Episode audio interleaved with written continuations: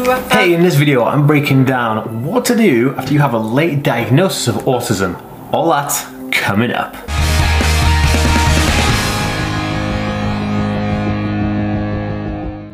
Hey guys, welcome back to the Aspie World. My name is Dan. I have autism, ADHD, OCD, and dyslexia, and I make weekly videos about this type of content. So if you're new around here, you stumbled across this video, and you want to learn more, consider hitting that subscribe button by clicking the notification bell so you know when I upload videos. Also, if you're watching on Facebook, be sure to hit that like and follow button to see daily videos on this channel. In this video, I'm breaking down three of the most effective things to do after you have an autism diagnosis later on in life that probably no one's ever spoken to you about. Okay guys, it's been a hot minute. Oh, it's good to see everybody back here watching one of my videos again. You guys are amazing and uh, I have a lot of questions about this hat. I actually made this hat myself, but this is a trial version of some merch I've got coming out. So if you wanna keep in touch with me about this, go over to my Instagram and Twitter and hit me up. Give me a follow on Instagram and Twitter and you'll know exactly when these hats become available. And also, I do videos on Instagram and Twitter, so yeah, make sure you do that. Okay guys, I would like to know, are you a person who had a late diagnosis of autism or are you looking for somebody else? Please pop it in a comment down below. I read and respond to every single comment, so please do that right now. Also, if this video can help somebody, why don't you tag them in the comment section of wherever you're watching this video, if it's on Facebook or YouTube or whatever, because that would really help me reach them and maybe we can help them out as well. Okay, so I was diagnosed with autism later on in life. And I mean later on in life, and not like the latest, I mean, I'm not in my 70s or 80s. But I mean, like, when I was a kid, I had some, you know, diagnosis and issues of things that were, you know, issues in my life. My parents took me to different doctors and stuff, but they couldn't really diagnose me back then because the experts and the expertise needed to diagnose somebody on the autism spectrum back in like the late 80s, early 90s was kind of, well, just non existent where I lived in, in Wales. And so because of that, they were able to not do it. So I just had to go through school and all those things and kind of like struggle a bit. But when I got to my 20s, eventually I went to, to down the process and got to the right doctors and I got a diagnosis of Asperger's syndrome and ADHD and OCD, kind of like a comorbid. Now, uh, and comorbid means like, you know, together, co-occurring all together at once. Um, and so that was kind of like an eye-opener for me. And I remember thinking, as soon as I got my diagnosis, I was like, oh my goodness, you know, what do I do now? How do I, where do I go from here? What do I do? I don't know anything about autism. I mean, the closest I've got to knowing anything about autism was uh, watching Rain Man with Tom Cruise, and um, I was like, well, you know, that's not even autism, that's savant syndrome. So I was completely in the dark about it, and then I didn't know how to, you know, what do I do socially? You know, do I, do I, do I you know, do I walk around with like a badge saying, hey, like I have an autism spectrum condition, I've just been diagnosed with autism, or do I phone my friends up and tell them, like, you know, what do you do? You know, it was very difficult, and it's like, so the first thing I did when I got home is I went and I told my, my everyone in my house, to my parents, because I was living at home with my parents at the time, and then I told my brother, and my brother said, yeah, that's obvious, and he was like, he said that I reminded him of Sheldon Cooper from The Big Bang Theory, um, which is funny because I was doing a degree in chemistry at the time. And so there was a bunch of things that happened after that, and I feel like it's valuable that I share this information with you because, like, you'll get more from that. You know what I mean? So I'm going to go through like three of the things that I think are a top priority to do after you have an autism diagnosis later on in life. And the thing is, this can be, uh, you know. Um, used even if you have a kid who's on the spectrum and then they get diagnosed and you know what to do next. You know it can be applied to anybody but specifically um, I, I, wanted to do this for people who've had a late diagnosis um, but it is compatible. Don't, don't worry. All right. Let's get on. Okay so number one is outreach. Now you're thinking damn what on earth does outreach mean?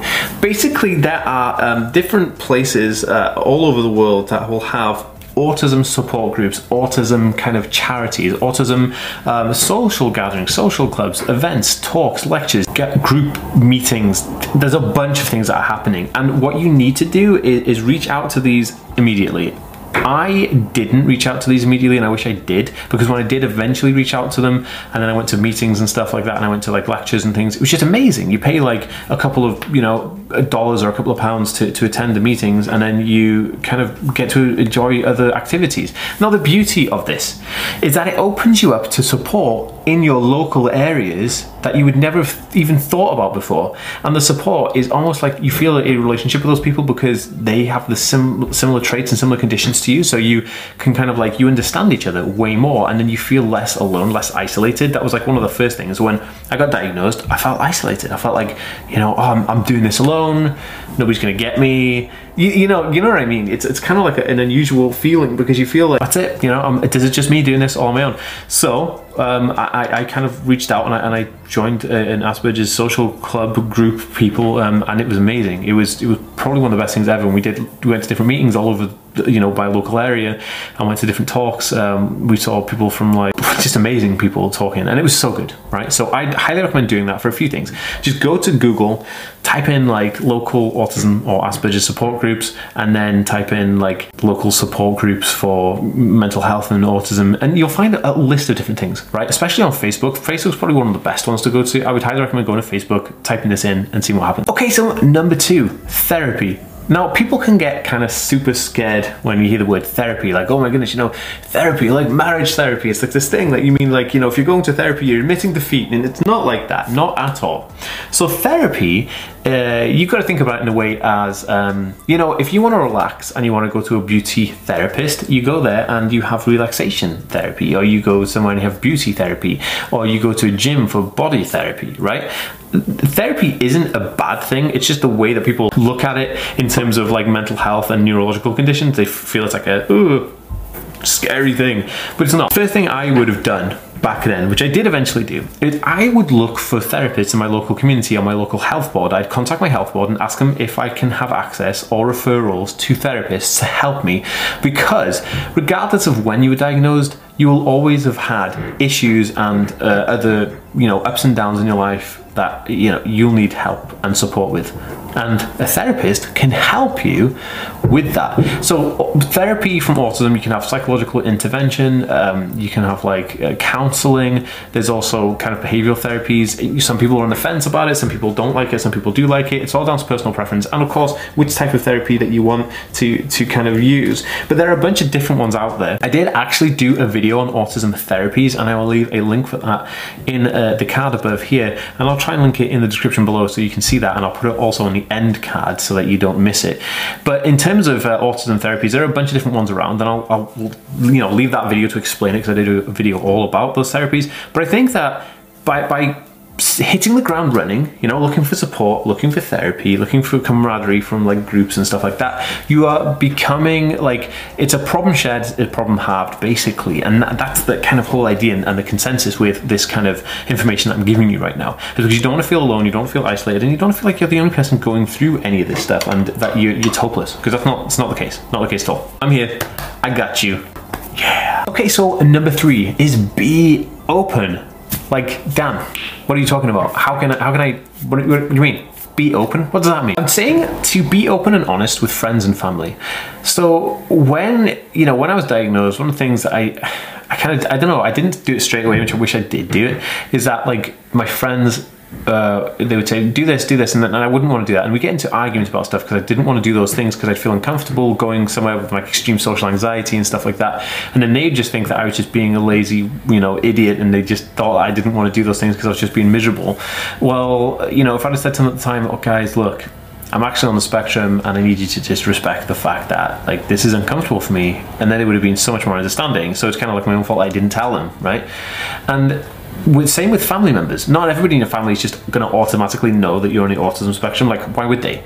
You know? You have to go out there and tell them. So I would just make it a priority to tell the people that are closest to you that you have this diagnosis and then kind of mention it when you see everyone else in passing like oh yeah hey by the way i got a diagnosis of blah blah blah and you know so eh, because we someone who's on the spectrum will obviously be a certain characteristic of behavior and their family members will see that and then they will they'll understand that. They'll be like, "Oh, there's Dan. You know, he's he's an interesting guy. He does all this stuff, and you know, he's got his quirks and whatever." But when you say like, "Oh, I've got autism," they go, "Oh, okay, well, that makes sense." You know what I mean? So, they, so it's kind of like they they don't um, they don't expect you to be kind of like to phone up straight away, be like, "Hello, I have a diagnosis."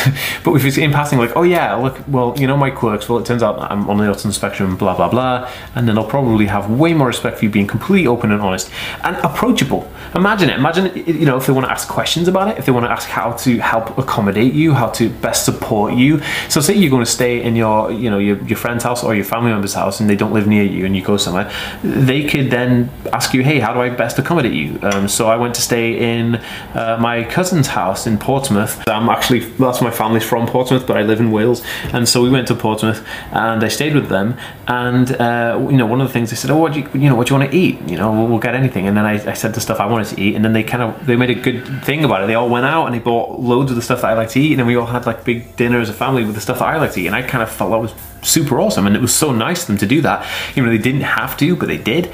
And that was super, super awesome. Guys, if you think that these three tips can help somebody who's just been diagnosed or somebody who's about to be diagnosed, please share this on their Facebook page because that would be amazing. And uh, also, you can tweet this out at somebody because it would be amazing. Or you can just tag them in the post below this if you're watching on Instagram. So, without further ado, guys, I will see you in the next video.